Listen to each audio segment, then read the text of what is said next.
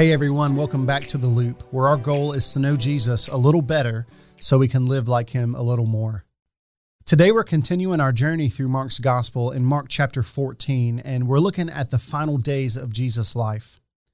As we start today, I just want to ask, have you ever done something that you didn't want to do, but you knew you had to do it because it was the right thing? Maybe it's not wanting to give up junk food, but you do it because it's what's best for your health. Maybe it's not wanting to take out the trash, but you do it because you don't want the house to stink. Maybe it's not wanting to get out of bed when the alarm clock goes off in the morning, but it's the right thing to do to go to work and to provide for your family.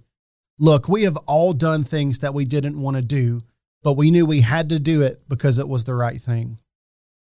Today, right before Jesus is captured and arrested, we see him go to a garden called Gethsemane to pray and to seek God's will for his life. Jesus knows there's something that he's supposed to do, but he doesn't want to do it. In fact, Mark fourteen thirty-six gives us a look behind the curtain on what Jesus was going through. Listen to what it says.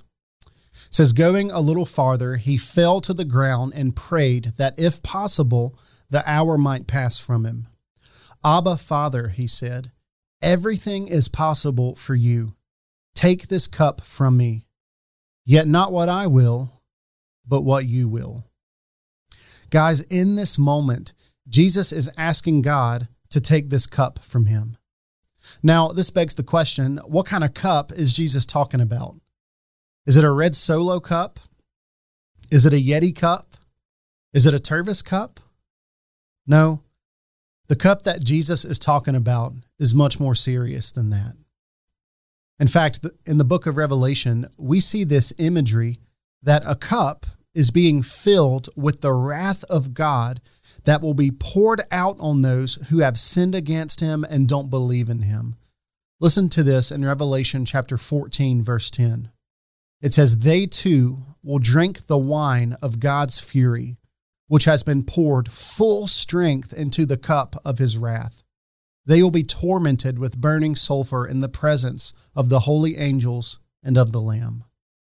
Now, look, I honestly hesitate to even read that passage to you today because it's just so terrifying.